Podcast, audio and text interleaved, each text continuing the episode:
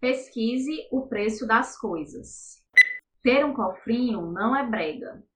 Cancele o cartão de crédito. Viva mais, gaste menos. Compre sua moto com o dinheiro daquele cafezinho. Olá, pessoas, eu sou Ana Caroline. Oi, gente, eu sou a Etna Cavalcante e hoje nós trazemos um tema que está sendo muito importante, principalmente nessa época de pandemia, né? E hoje trouxemos um convidado especial. Se apresente, convidado. Ah, olá pessoal, tudo bem? Me chamo Alisson Martins, eu sou administrador e empresário desde os 17 anos. Tá, querido. Sou cedo a pessoa, né? é. E a gente trouxe o Alisson porque a gente sabe o quanto que é importante esse tema de você se educar financeiramente. E isso só se constatou mais nessa época de pandemia que eu acho que se as pessoas tivessem desde sempre se organizado melhor, ter tido uma reserva de emergência melhor, é, muita gente poderia passar por esse período com mais tranquilidade. Então a gente fez algumas, selecionou algumas perguntas para fazer com o Alisson e a gente vai começar a fazer as perguntas agora. É isso, né? E aí a primeira coisa que a gente queria entender, Alisson, o que é a educação financeira, né?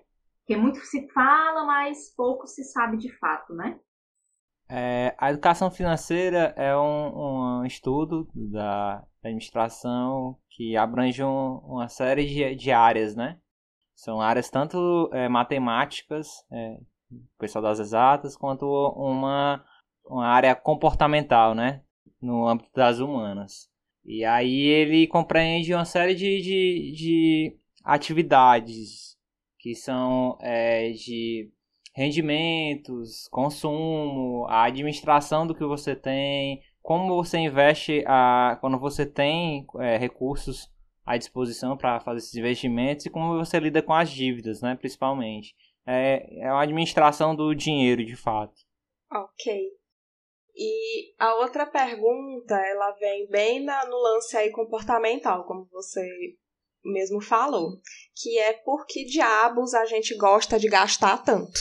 É, o ser humano ele tem um anseio de consumo, né? Vem muito também da questão do, do questão econômica do capitalismo, para o incentivo ao consumo, né? Para desenvolver o mercado. Mas a gente tem um anseio muito grande de gastar dinheiro e principalmente com coisas de curto prazo, coisas que a gente está acabou de olhar e ver e tem essa vontade de comprar porque a gente não tem esse, esse normalmente esse pensamento de uh, olhar os objetivos a longo prazo, né? Ver os sonhos a longo prazo e para a gente é mais gera mais serotonina, gera mais conforto a gente conseguir aqueles bens, aquele, aquele utensílio de maneira mais rápida do que o normal, do que esperar alguma coisa que vai demorar mais tempo, mas que vai ser mais prazeroso no final das contas do que algo que seria em curto prazo. Entendi.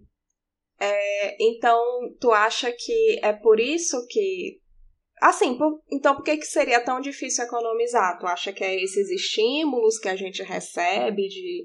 Enfim, que vivemos num, numa sociedade, né, que estimula muito isso da gente. Instagram direto, Facebook direto, YouTube, a gente tá assistindo um vídeo, daqui a pouco, bufo, uma propaganda na cara da gente. Então, Tu acha que é só isso que, que, que dificulta esse, esse economizar, né? Digamos assim. Pronto. A questão comportamental é porque você precisa ter um, um, um, ótimo controle, né? A pessoa, quando sabe que tem uma reserva de dinheiro, quando ela está economizando, ela tem essa noção que ela tem dinheiro guardado. E por ela ter essa noção que tem dinheiro guardado, e quando ela vê uma oportunidade de compra de algum bem que, acha, que ela acha que vai ser necessário ou que não é, ou é supérfluo, ela sabe que tem um dinheiro guardado, então ela tem a, a capacidade de comprar, né? Uhum. Então fica mais difícil de ela lidar com a situação de que ela deveria continuar guardando. Então a uma grande dificuldade é mais de autocontrole. É de, de é por isso que algumas pessoas, inclusive, preferem guardar dinheiro sem saber que estão guardando dinheiro. As, dá um jeito de esquecer que tem esse dinheiro, ou então dá para algum colega aqui de confiança para guardar ou então um parente, porque sabe que essa pessoa vai, vai tirar da, dela aquela noção de que ela tem dinheiro ainda, né? Uhum. É, porque tem esse, esse, essa questão muito forte que a gente também falou, né? É, quando tem essa coisa dos algoritmos e tal, das redes sociais, então se eu olho alguma coisa, por um acaso que aconteceu, todas as redes sociais elas já vão de uma forma me indicar aquela coisa, né? É. E aí não só isso, assim, porque eu pelo menos eu sinto muito isso quando você tá mesmo procurando alguma coisa, né? Você, tipo assim, você cria também uma necessidade de se ter aquela coisa, né? Isso é muito doido. Assim, coisas que da cozinha que os chineses maravilhosos inventam, assim. Eu olho coisas que eu fiquei pensando, por que não tenho isso na minha casa? Uhum. Porque seria muito bom. Mas é mais um gasto, né? Que a gente fica se perguntando se realmente é necessário, né?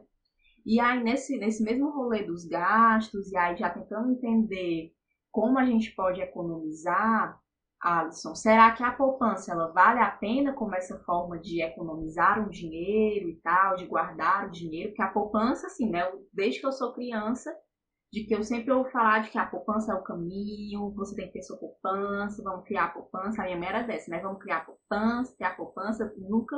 Eu acho que desde que eu tenho 5 anos eu devo ter uma poupança, não devo ter nenhum dinheiro na poupança. mas a poupança tá lá. Poupança. tá plena, mas assim, né? Com dinheiro não tá tendo. É... Mas tu acha que vale a pena? Ah, em resposta à anterior, a gente tem que muito saber lidar com o que a gente precisa comprar do que, a gente pode economizar, né? Então, mais uma vez, é autocontrole e saber identificar o que é prioridade ou não. Em relação à poupança, é, ela é o tipo de, economia e barra investimento mais famoso, né? Porque é o mais divulgado, é um dos mais antigos, que as instituições de, de, de as instituições bancárias mais vendem, né?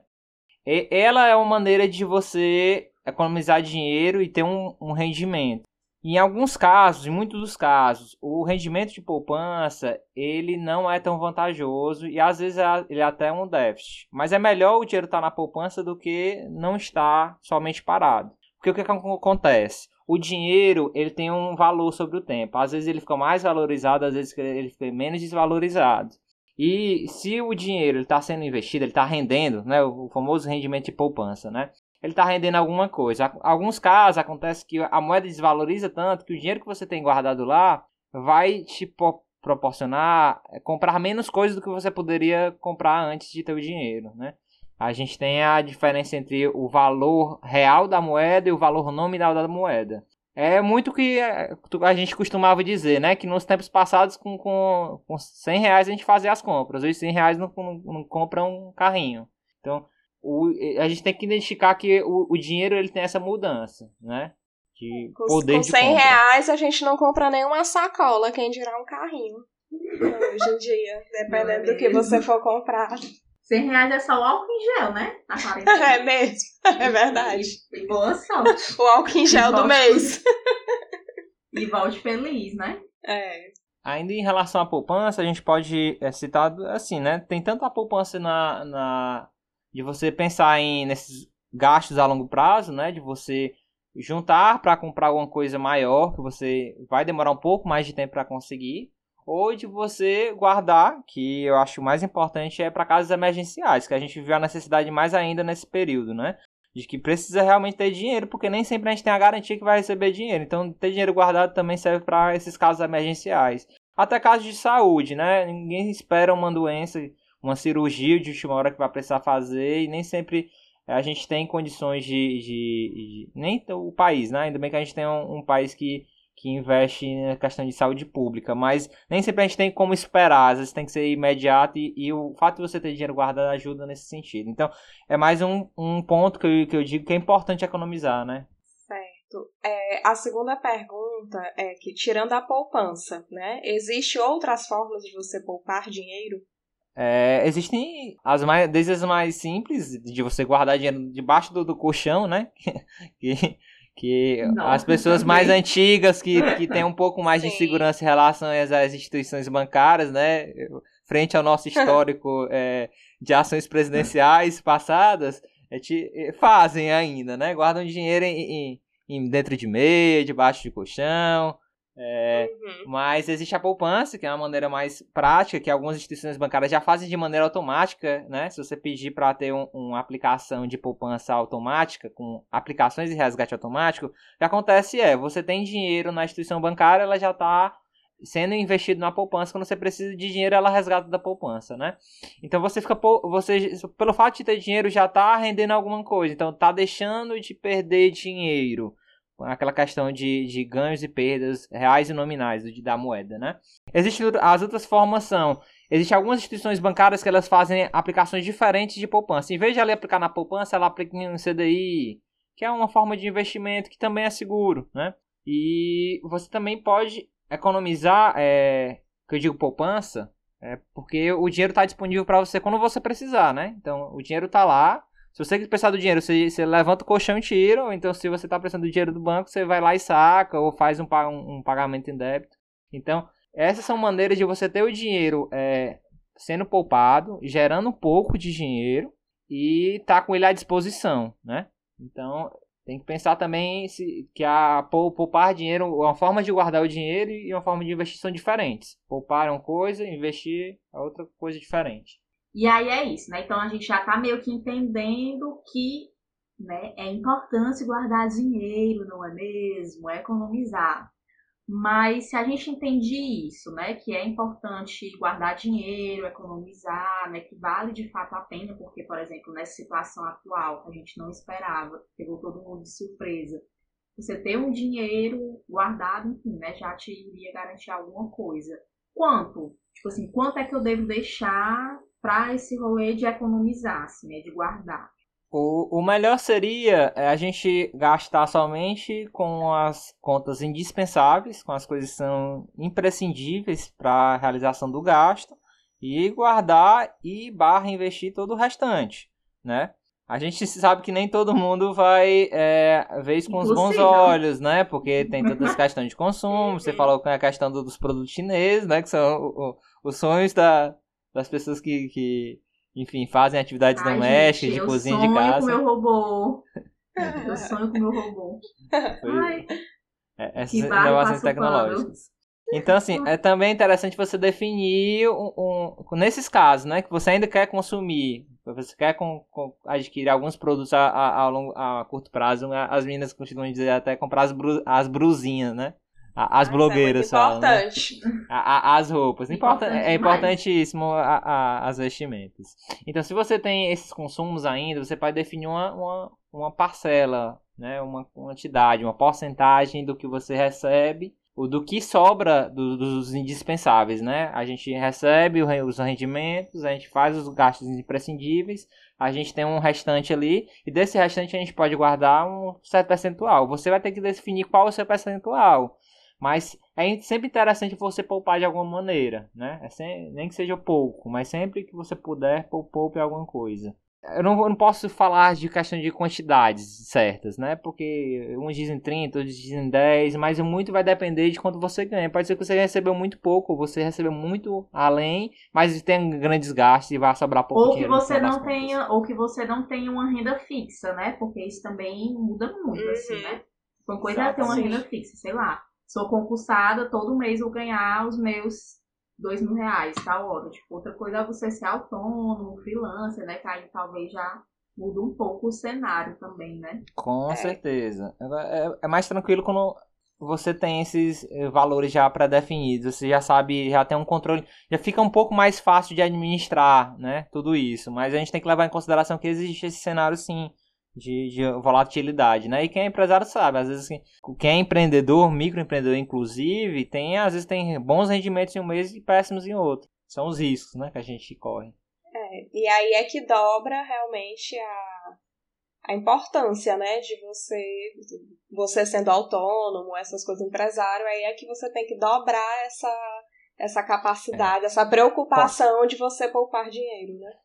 É, é, é é muito chamado de colchão, né? Que é exatamente é, muito similar a esse pensamento que de guardar no, debaixo do colchão, né?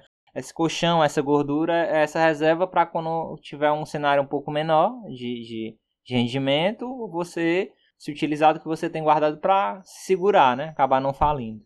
Próxima pergunta é sobre os bancos digitais. Tem alguma diferença entre eles? Vale a pena mesmo?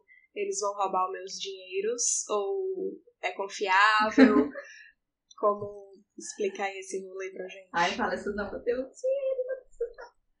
É, os bancos digitais eles estão virando a tendência agora, né? É, antes era uma quantidade bem menor, hoje a gente consegue já enxergar vários assim em destaque, em holofote. E vieram com uma concorrência aos bancos tradicionais, né, aqueles bancos que a gente tem que se deslocar para a fila, eles estão sempre, esses novos, buscando é, fazer com que as atividades bancárias sejam cada vez mais digitais do que presenciais. Isso é interessante, concorrência para o mercado sempre é uma coisa muito interessante, sempre fica vencendo todas as partes, as empresas que disputam, o consumidor principalmente, que recebe por isso.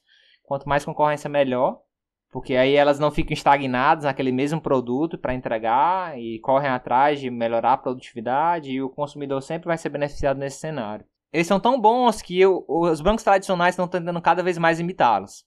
para se dizer assim, a gente vê cada vez mais a digitalização, né, essa, essa vontade de, dos bancos tradicionais serem digitais e pegar esse mercado que tá, eles estão levando.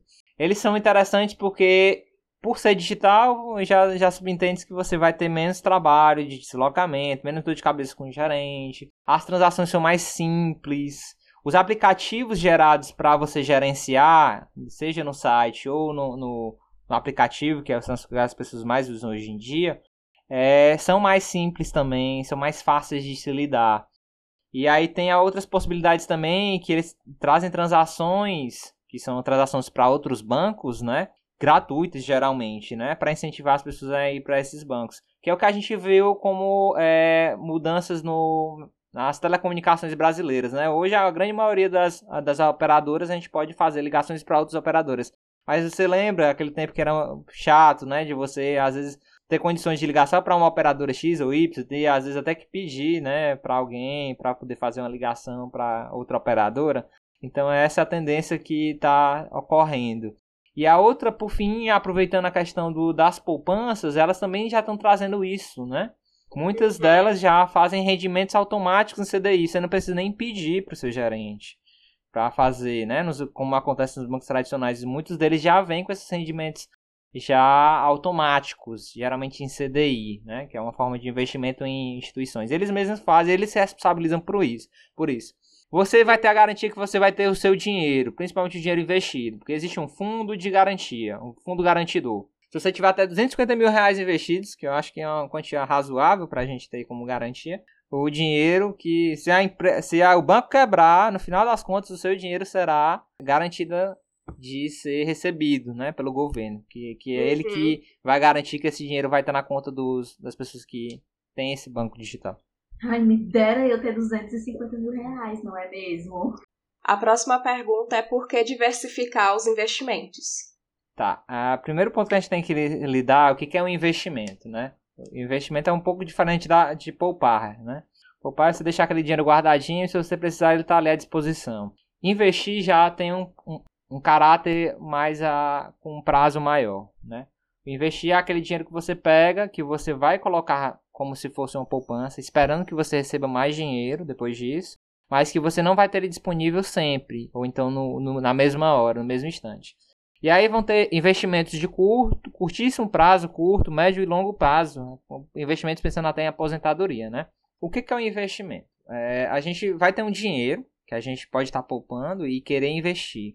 A gente pode investir em coisas de curto prazo, como títulos, títulos de renda fixa, né? Que são muito conhecidos de curto prazo, que você investe no Tesouro Selic, vai, vai, na verdade você vai investir no Tesouro com o rendimento da Selic, você vai poder ter disponível seu dinheiro no dia seguinte. Então, se você precisar desse dinheiro que você está investindo, você vai ter ele no dia seguinte. Mas quanto menor, mais curto o prazo for, menos rendimento você vai ter. Mas tem que levar em consideração que os, os investimentos ainda assim são melhores do que poupanças, do que esses investimentos automáticos que são gerados, né? E aí tem investimentos para um ano, dois anos, dez anos, então 20 anos. E aí você Quanto maior o prazo de, de para re, receber esse dinheiro de volta e não ter a possibilidade de resgatar ele, maiores vão ser, vão ser os rendimentos. Então, se você tem dinheiro para investir na sua aposentadoria, você não está confiando na aposentadoria, você não está contribuindo até hoje, talvez seja uma boa hora de você pensar no dinheiro que você tem guardado, em vez de você estar tá gastando com besteira, pensar no, no, seu descanso aí, né, depois dessa longa jornada de trabalho. O investimento ele nem só são a, feitos a, a, partir de instituições bancárias, né, o, o, empresas de corretagem, né, que você precisa, na grande maioria delas, ter um cadastro, ter uma conta nessas empresas de corretagem para poder fazer esses investimentos bancários, de instituições de, de, de financeiras. Mas você também pode fazer investimentos em empresas. Às vezes você tem um, você pode ser um investidor anjo de, um, de uma empresa, de um companheiro. Você, você vê que tem um, um, potencial de crescimento. Você cria um contrato ali de, de investimento. Você dá um dinheiro para ele com a esperança de que depois de algum tempo, algum tempo você vai receber. Você pode pegar esse dinheiro e, e comprar imóveis e viver de renda, de aluguel. Então, uhum. investimento ele não é só você colocar dinheiro em em, ações, né? Que as ações também têm esse, esse, essa volatilidade de receber ou de perder dinheiro, mas é de você pegar dinheiro com a esperança de ganhar dinheiro no final das contas, né? Fazer o dinheiro, gerar mais dinheiro para você no futuro, que é um sonho, né, das pessoas. Principalmente o dinheiro exemplo, trabalhando. Mas, por exemplo, é, se eu monto uma empresa, digamos, ou algo do gênero, isso também é um investimento? Do tipo, estou investindo em um produto ou estou investindo. Entende? Tipo, isso é um claro. artista, sei lá, é isso mesmo, gente. Eu estou pedindo que invistam em mim agora, nesse momento. Por favor. Meu sonho. É, me manda é, pra é Hollywood. Isso. É isso mesmo, que os patrocina... o, o que, que os patrocinadores fazem é investimento, geralmente em marketing, né? Eles estão eles estão desembolsando aquele dinheiro que eles têm reservado para é, é, pensar em estratégias de marketing ou mesmo só em apostar em, em algum, alguma marca, algum ator, enfim, alguma empresa para poder gerar algum rendimento de alguma maneira, seja em, em marketing e através do marketing gerar mais clientes para essa marca X ou Y e tem um retorno, né? Todo mundo que investe tem o, o, todo o, pessoa ou empresa que investe tem um um desejo, um almejo de receber algo em retorno no final das contas, né?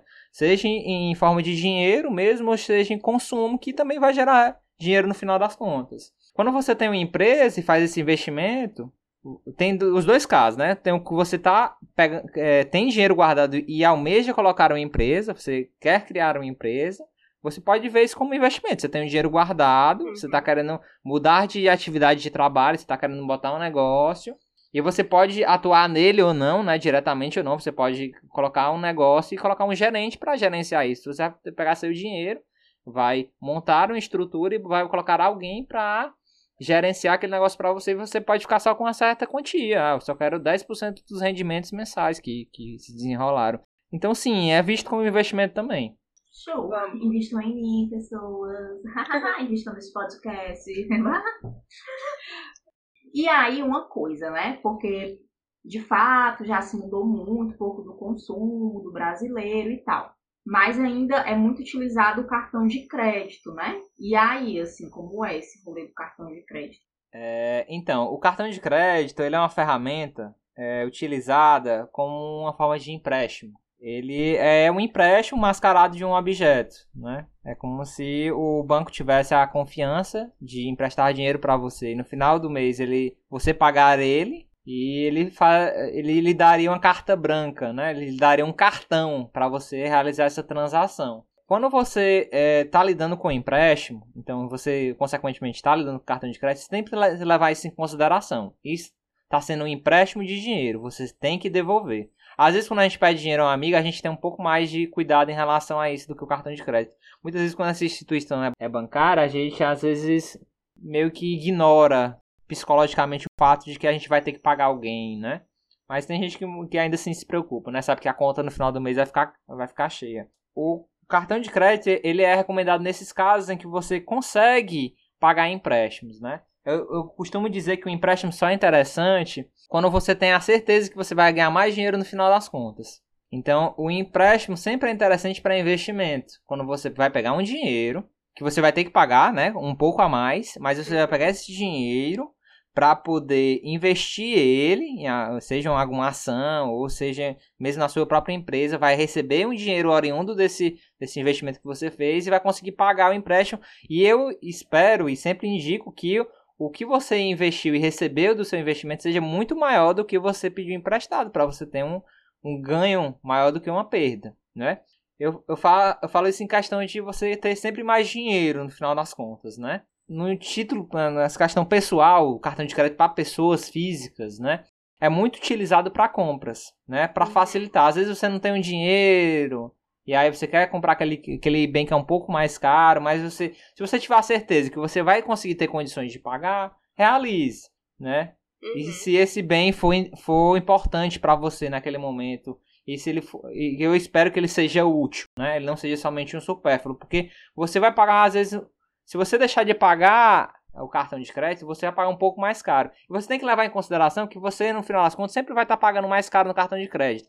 Muitas vezes é a partir de hoje, né, que agora você pode diferenciar preços do que, é pago à vista do que, é cartão de crédito. Antigamente é, era ilegal, mas hoje já é possível. Você sempre vai estar tá pagando um pouco a mais no cartão de crédito no final das contas, porque a operadora do cartão de crédito tem que receber alguma, algum valor por isso. Ela nunca faz isso de graça. A instituição bancária também nunca vai emprestar de graça. Muitas instituições bancárias que não cobram nada, elas têm a esperança de receber algum dinheiro através desse empréstimo quando os clientes atrasam, que é muito comum, né? É muito comum você é, esquecer a conta, ou às vezes, muitas vezes, não tem nem o dinheiro para poder pagar aquela conta.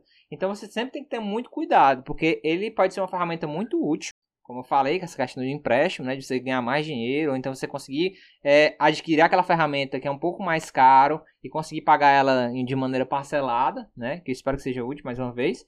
Mas ela também é uma armadilha muito forte. Ela tão, é, ela tão é fácil de você se conseguir quanto você é fácil de se perder, digamos assim. É, e a, a outra, a próxima pergunta é: eu acho que tu até já introduziu um pouco nessa questão do cartão de crédito, que é à vista ou a prazo? Qual o melhor? A pergunta papepil, né? A é. pergunta papepil. 30, 30, 60, 90, sem vezes sem juros. Para quem não. Dias. Então, eu sempre recomendo as pessoas comprarem à vista, né? E é sempre interessante pagar sempre à vista. Por quê? Quais são, quais são as minhas defesas em relação ao à vista? O à vista, quando você muitas vezes vai conseguir o desconto, então, como eu já antecipei, a gente tem uma diferença de preços entre preços de parcelamento através de cartão ou os preços à vista. Geralmente a gente consegue ter descontos à vista, porque para o lojista, para quem vende, ele não vai ter um custo a mais para receber o dinheiro da operadora do cartão. Então ele tem essa condição de lhe dar um desconto no à vista. Poucas são as empresas que não dão esse desconto, mas chore, vá, vá a fundo que talvez você consiga, porque enfim, é um dinheiro que você que ele não vai ter. Então justifique assim. Outra coisa do à vista é importante, de pagar o dinheiro em espécie, né? Não só o fato de ser em espécie, mas o fato de pagar instantaneamente, né? Pagar logo para aquele bem integralmente. É que você não esquece essa conta. Como a gente está falando do cartão de crédito, a gente compra e às vezes esquece de pagar o cartão de crédito. A gente esquece de quanto é que está dando aquela conta. Uhum. Quando a gente tem o dinheiro e gasta à vista, a gente tinha X, comprou o item e ficou com Y. Quando a gente está com cartão de crédito, a gente está com X, a gente compra o item, mas a gente continua com X até uma data que ela vai ter que virar Y. Uhum. E aí a gente espera que no vire Z e esse Z seja bem menor do que o X, né? Então, é uma, é uma forma de você também trabalhar psicologicamente. A gente falou que a, a, a, no episódio, né? É muito comportamental, educação financeira. Então, isso vai corroborar, vai ajudar a gente a ter um, um, posicionamento melhor de como é que a gente lida com o dinheiro. Às vezes a gente está com dinheiro, a gente vê que vai ter um gasto maior, e às vezes a gente até desiste. Não, vê que é um supérfluo, tá? vai tirar muito dinheiro da gente naquele, naquele momento, então fica mais fácil a gente economizar quando o item não é necessário, né? Entendi. E, Alisson, é, pesquisar preço. É muito chato, é cansativo, toma tempo, mas realmente precisa, é necessário, vale a pena? Precisar, precisar é importante em alguns cenários. Se você tem tempo para fazer isso, faça. É importante. Por quê? Existem diferenças de preços, às vezes são gritantes de lugares onde você compra. Eu vou fazer, eu vou fazer um, um, um exercício para quem está ouvindo a gente. quando você precisar comprar algum remédio, ligue para cinco farmácias diferentes e pergunte o preço. Alguns casos você vai ver que a diferença é de 100% de diferença. O dobro do preço do remédio que você compraria em uma é em outra farmácia. Então, principalmente medicamentos, as diferenças são ainda maiores. Depois de uma pesquisa foi lançada recentemente, né? Mas isso se aplica em todos os cenários. Se você tem condições de, de ter um tempo para pesquisar aquele bem, se você não está precisando com ele com extrema urgência, pesquise preço, que você vai conseguir economizar muito dinheiro só assim. Às vezes, a, a, às vezes Economizar não é fato só de, de deixar de comprar ou gastar algum valor. Às vezes é de como fazer isso conscientemente para você acabar comprando a mesma coisa que você ia comprar, mas gastando um pouco menos. Mas aí nesse, nesse digamos, né? Em, todo, em tudo isso que a gente já vem conversando, para mim ainda tá muito nisso, assim, como é que eu vou conseguir controlar a vida financeira, assim? pensando nisso, né? Tipo, que a gente tem nossos gastos, a gente tem que economizar, porque, enfim, pode ter surpresas na vida. Mas como é que de fato esse controle acontece, acontece mesmo, né? Porque eu olho para minha vida financeira não há nenhum controle. A educação financeira também vem com, com a administração. A administração é esse conhecimento técnico, né, que a gente tem em faculdade, que eu tenho muito orgulho de ter feito. Foi uma coisa que eu sempre quis fazer. É, administração é você eh, gerenciar. Então, gerenciar a sua vida financeira é gerenciar o quanto você tem de rendimento, quanto você consome, quanto você poupa, quanto você investe. Uma boa forma de você é, gerenciar isso é você colocando isso no papel. Eu, eu, digo no papel de maneira mais arcaica, apesar de ser muito é, entusiasta da tecnologia, eu diria, tenho uma planilha. Existem diversas planilhas online. Existem aplicativos de celular para gerenciar isso. Então, é, organize isso de uma maneira visual. Organize quanto é que você recebe. Se você recebe fixo, é ótimo, porque você já tem uma noção do que você vai receber, né? Se você tem alguns aluguéis, você consegue é, ter é, rendimentos através de, de arrendamentos de, de, imóveis, aí também coloque quanto é que você recebe. Então, coloque tudo que você recebe. Se você é, recebe de maneira variável, né? Você é um microempreendedor, sua única fonte de renda é variável, você recebe mais em um mês e menos em outro. Coloque também para você sempre ter uma média. Ah, eu, te, eu tive uma média nos últimos três meses de recebimento de tanto, então você vai contar com a média. Eu sempre é sempre uma dica importante para quando você contar com dinheiro que entra, você sempre contar com menos dinheiro e quando você está gastando dinheiro, sempre contar como se você fosse gastar mais dinheiro para ter mais segurança, ter uma margem de risco melhor para você. Então, quanto mais tempo você controlar, melhor vai ser, porque se você vai ter um controle de quanto se você recebe de maneira variável, do, quanto mais tempo melhor. Então, se você recebe no ano inteiro, se você tem um controle de, de recebendo o controle do ano inteiro, você vai ter uma média maior, né, de um ano. Se você tem de mais de um ano de controle, melhor ainda, porque você vai conseguir verificar se há tendências. Ah, no final do ano eu consigo ter um rendimento melhor na metade do ano também, mas lá entre esses, esses dois períodos o meu rendimento é bem menor, é uma média de tanto. Então, vai ser melhor de você ter uma, uma visão de quanto você pode receber, né?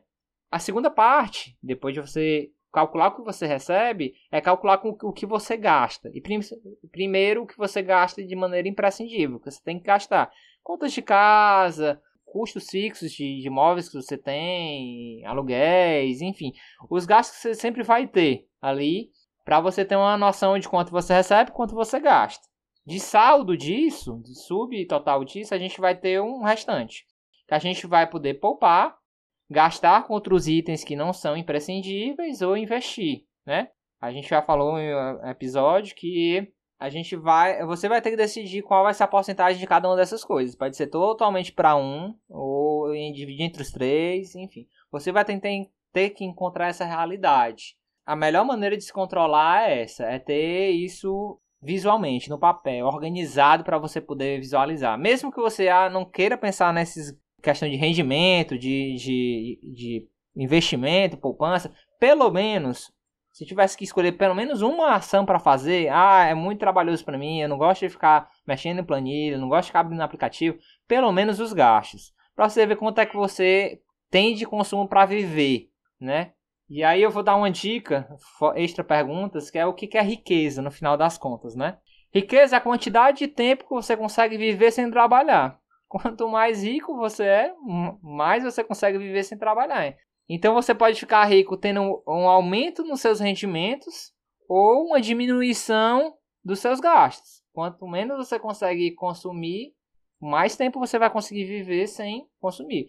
Foge muito dessa psicologia do que é riqueza para a grande maioria das, da população, né? Isso foi um, uma, uma filosofia que eu vi de, um, de, um, de uma pessoa que eu, que eu conheci em uma viagem, e foi exatamente esse pensamento de, de pensar de quanto tempo ela consegue, a pessoa consegue viver, né? Riqueza é tanto acumular muitos bens e muitos recursos, quanto conseguir viver muito bem com muito pouco.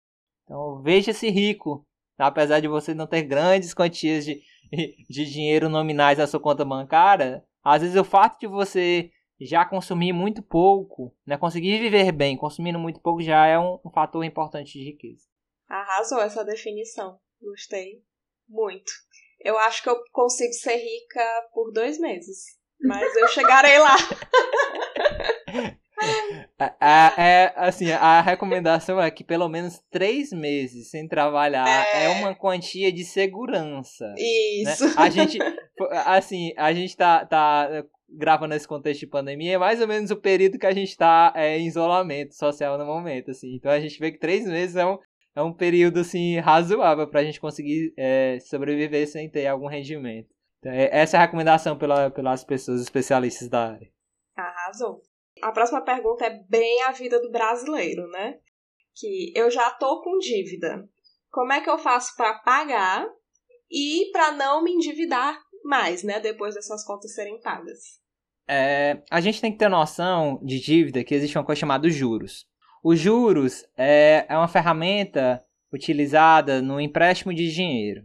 Todo mundo que empresta dinheiro, aceita alguns amigos, né, que não fazem questão disso, mas toda vez que você empresta algum dinheiro, você, você meio que espera alguma coisa de retorno disso, né? Você faz um favor para alguém, você espera um favor. Quando você faz só um favor por favor, você espera que isso aconteça também em algum outro momento da vida, que aconteça um favor contrário, né, em seu favor nesse momento. Mas geralmente as instituições bancárias né, e as operadoras de cartão esperam dinheiro mesmo. Quando emprestam dinheiro, elas esperam dinheiro. Então, quando você deixa de, de pagar uma coisa muito comum, todo mundo sabe, a gente tem que pagar multa e juros, né? E os juros é uma, é uma, uma quantia, quanto equivale aquele dinheiro emprestado naquele momento, né? A taxa de juros é controlada muitas vezes pelos governos, né? E aí aqui no Brasil a gente tem a taxa Selic, que é a taxa básica de juros que quanto maior tá, mais maior são, maiores são os juros e quanto menor tá, menor são a, as taxas de juros. A gente é, vai entrar numa discussão econômica de valor real e nominal, mas enfim, para a gente, meros mortais que tem dívidas, a gente vai ter que pagar juros, seja alto ou baixo, enfim. Então, se a gente tem noção de multas de juros, multa é quando você deixa de pagar, a partir do dia seguinte você já recebe uma multa. Então, você já foi penalizado ju, os juros vai ser um encargo que vai ser incidido com base em um período. Então, depois que venceu, dia a dia vai aumentar certo valor. Então, mês a mês vai aumentar certo valor. Então, quanto mais tempo você demorar para pagar, maior vai ser, vai ser o custo desse dinheiro que ele te emprestou, para você ter que pagar mais. Então, o que a gente tem que levar em consideração é quais são as instituições de financeiras que você está devendo, quais são as que você tem, tem que pagar imprescindivelmente e quais são as taxas de juros de cada uma delas. Tá, é um trabalho de você abrir conta a conta, ver quanto é a taxa de juros e multa de cada uma dessas contas. Muitas contas que nem estão atrasadas de fato, né? Que a gente dá uma prioridade maior. Mas é importante de ver todas. Porque quando você está endividado e você pretende, almeja pagar, né? Você pode fazer uma gestão de prejuízos com base nos juros. Como é que é isso? A gente vai sempre buscar pagar as instituições que podem é, é, esperar um pouco para receber e que vão cobrar menos juros. Você paga as que vão cobrar mais juros e deixa de pagar por enquanto, por um tempo, as que pagam menos juros e que não vão atrapalhar a sua vida de alguma maneira, né? Uma dica muito é, comum é as contas de água e luz, elas geralmente têm taxas de juros e multas muito menores do que qualquer outra operadora de cartão. Isso é geralmente. Você sempre tem que pesquisar na sua região, as suas contas, quais são. Mas geralmente, eu falo de maneira geral, é, são essas, né? E que também quando você deixa de, de pagar um mês, elas não podem cortar o serviço, né? Porque são serviços essenciais. É, isso eu vou falando na questão de legislação. Muitas vezes nem se aplica na prática. Ah, mas no meu município aqui, rapaz, se atrasou dois dias, o povo já vem cortar. Enfim, isso tem que ser avaliado também na sua região. Mas basicamente é isso. É tentar é, pagar as que cobram mais juros e deixar esperando um pouco mais as que cobram menos juros. Porque no final das contas, você vai ver que você vai estar tá pagando menos porque você vai pagar menos juros, né? E aí pode ser que você consiga cada vez mais sair daquele buraco, daquele fundo do poço, né? Do que você está continuando cavando cada vez mais. Porque às vezes você deixa só o cartão de crédito, mas às vezes o cartão de crédito tem uma taxa três vezes maior do que outra conta de juros. E aí, em vez de você estar tá conseguindo sair da dívida, você está cada vez se afundando mais nela. Pois tá aí. mas assim, então como é que seria esse consumo consciente? Um consumo consciente? A gente é, fala de consumo consciente na questão de pesquisa de mercado, pesquisa de preços, né? De questão de economizar, de aquele bem que você realmente vai comprar, de economizar um pouco mais nele, de consumir somente o indispensável, eh, seja em questão de energia, sempre é, ver dicas de economia de energia, né? De desligar os utensílios quando estiver sendo utilizados, comprar é, utensílios que utilizam menos consumo de energia, é, utilizar menos o, o, consumo de água, ver possibilidade de descontos quando você realiza compras, pechinchar. O consumo consciente vem, vem, vem, vem muito dessa questão de tentar economizar. Não só pela questão de você vai ter uma economia de fato, financeiramente falando, mas de utilização de recursos mesmo do, do, do, do planeta. A gente tem que pensar nisso também que que o planeta ele, ele é limitado, ele não, ele não tem esse, esses recursos ilimitados, seja de energia, seja de água, seja de plástico, seja de qualquer outro recurso que o, o planeta se utilize. Então é, é, é mais só uma questão pessoal, uma questão também coletiva. Muito importante. É, mas aí, no caso, eu avaliei, né, pesei tudo isso daí que você me falou, mas eu fiz a compra e como é que eu posso evitar problemas nas compras. A gente falou é, sobre questões de pesquisa de, de mercado, né? Então, como é que a gente evitar. É uma forma de evitar problemas nas compras é pesquisar também não só os preços, mas também os lugares onde você consome. Se você consome presencialmente, muitas vezes você já conhece. Ou então, se você não conhece, você pergunta a alguém que você conhece. Se você não conhece ninguém que conheça, procure na internet.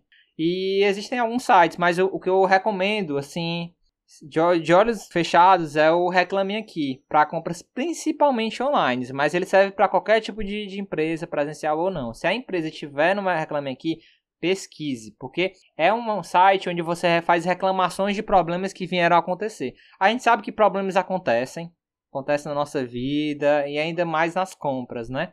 Seja porque as empresas é, fazem atitudes é, negativas ou porque aconteceu um problema de fato. Você comprou um pro, produto e aí quando você recebeu, ele, você verificou só que quando chegou em casa estava com um problema. Então, você vê como a empresa é, gera problemas ou soluciona os problemas é importantíssimo para você evitar, né? Mesmo que você vá comprar e, e ache que não vai ter, vai ter problema, pode ser que isso aconteça, né? Então é importante pesquisar, mesmo que se você tiver certeza que a empresa vai, vai conseguir entregar o produto, né? O, às vezes não, o, o, problema nem sempre é só você receber o produto, às vezes é depois também, é o, o pós-venda, né? Então, pesquise, pergunte ou então pesquise online. Eu acho que essa é uma maneira interessante de e ter muito cuidado também com alguns sites de compras de mercados usados também. Às vezes é, a gente economiza muito, né? Comprando bens que são utili utilizados já, né? Usados por outras pessoas que não tem mais utilidades para elas e acabam repassando. E aí se utiliza muitas vezes de plataformas online, né? A gente tem muitos populares aqui na, no Brasil.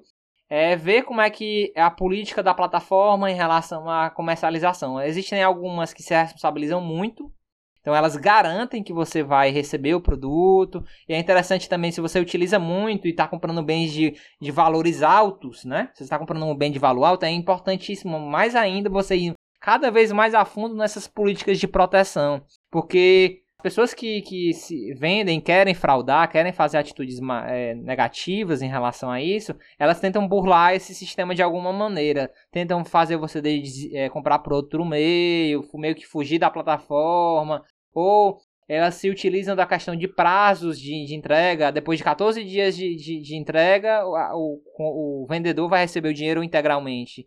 Então, você tem que ir a fundo para saber como é são as políticas de proteção para você conseguir sempre garantir que você vai receber o produto e não vai ter nenhum problema.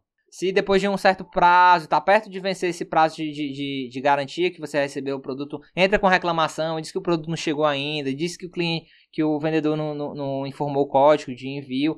Se a plataforma ela não te dá essa segurança, ela só é uma plataforma para disponibilizar anúncios, que existem também, né?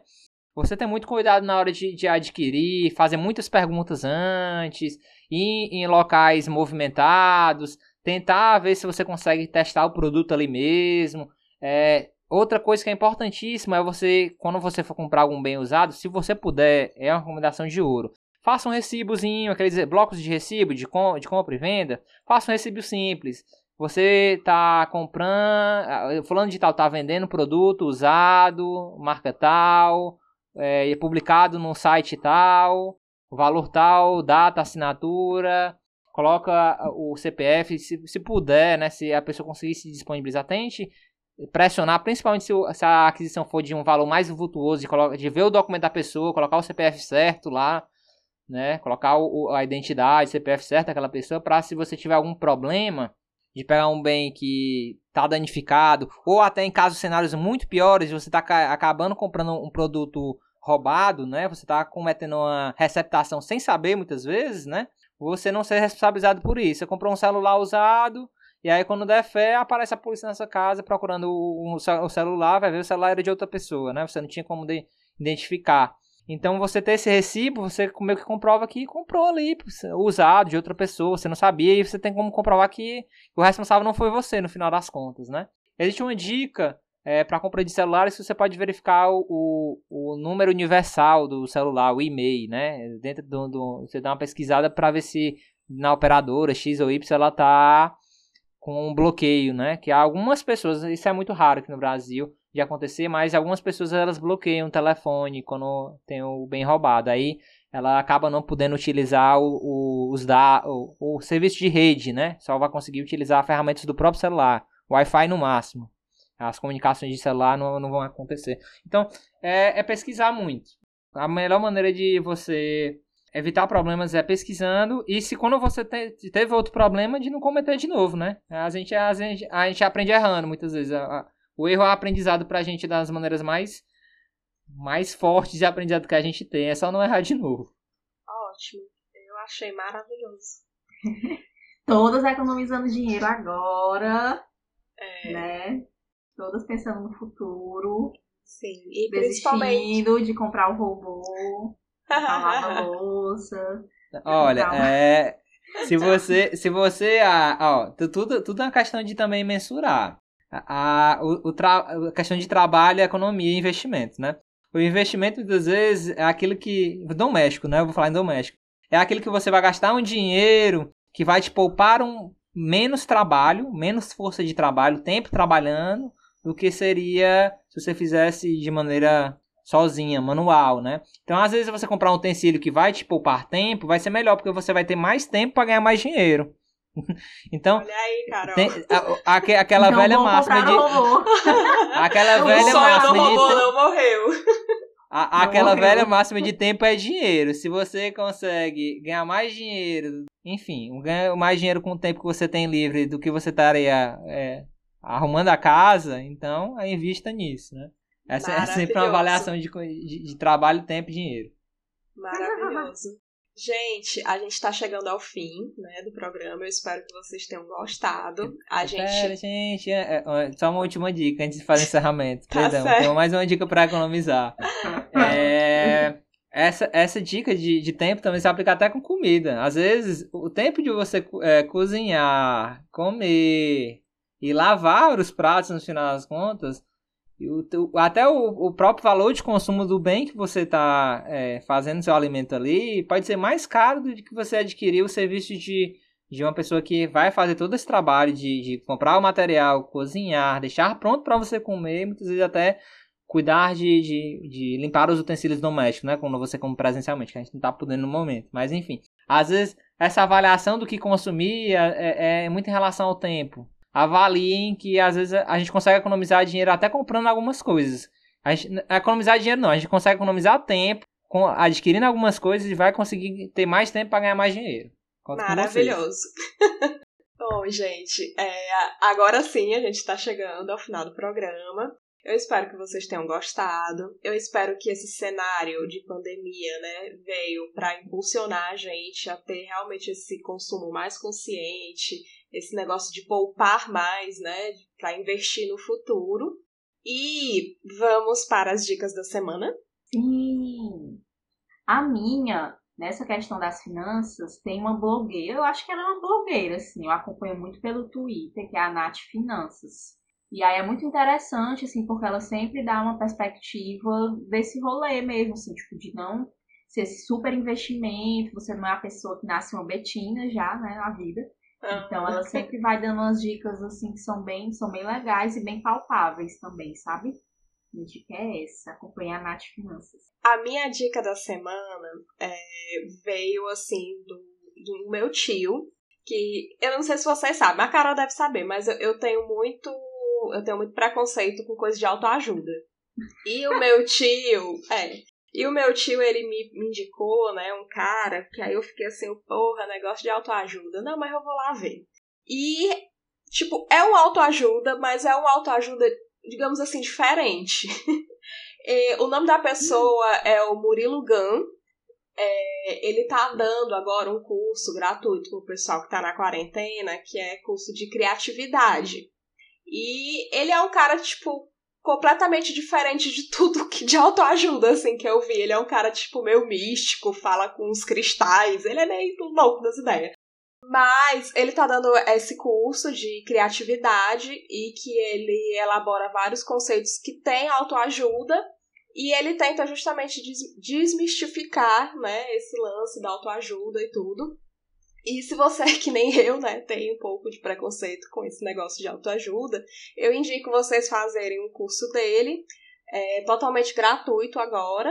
É só você pesquisar, acho que você dando um Google, é, Murilo Gun, é, Murilo G-U-N, né, Gun, e nosso convidado, né, vai dar agora a dica dele e se despedir dos nossos ouvintes. É, então, gente, continuando um pouco no tema, a minha dica também é, vai ser questões financeiras. Se você está com condições de, além de poupar, já começar a investir, né? Existem muitos canais de, de, de, de YouTube que falam sobre questões de, de vida financeira, mas sempre são voltados a investimento, nunca essa questão comportamental, né? É um, é um dos melhores canais que tem é, sobre questões financeiras é o Me Poupe. Acompanhe, ela é, é muito simpática e aí é um bom canal para se acompanhar quando você já está com essa possibilidade de pensar em ganhar mais dinheiro. É, e é isso, gente. Vou me despedindo agora, né? É, mais uma vez, eu me chamo Alisson Martins, sou administrador, é, consultor. Quem quiser é, alguma assessoria financeira, administrativa, eu estou à disposição nas redes sociais. E é isso. Muito prazer. Muito obrigado pelo convite aí, meninas. Muito lisonjeado aqui de estar participando. A gente que agradece, eu adorei. Muito obrigada, muito obrigada. E obrigada a todo mundo que ouviu. E até a próxima. Beijos, boa até semana. Até a próxima. Boa semana, gente. Beijo.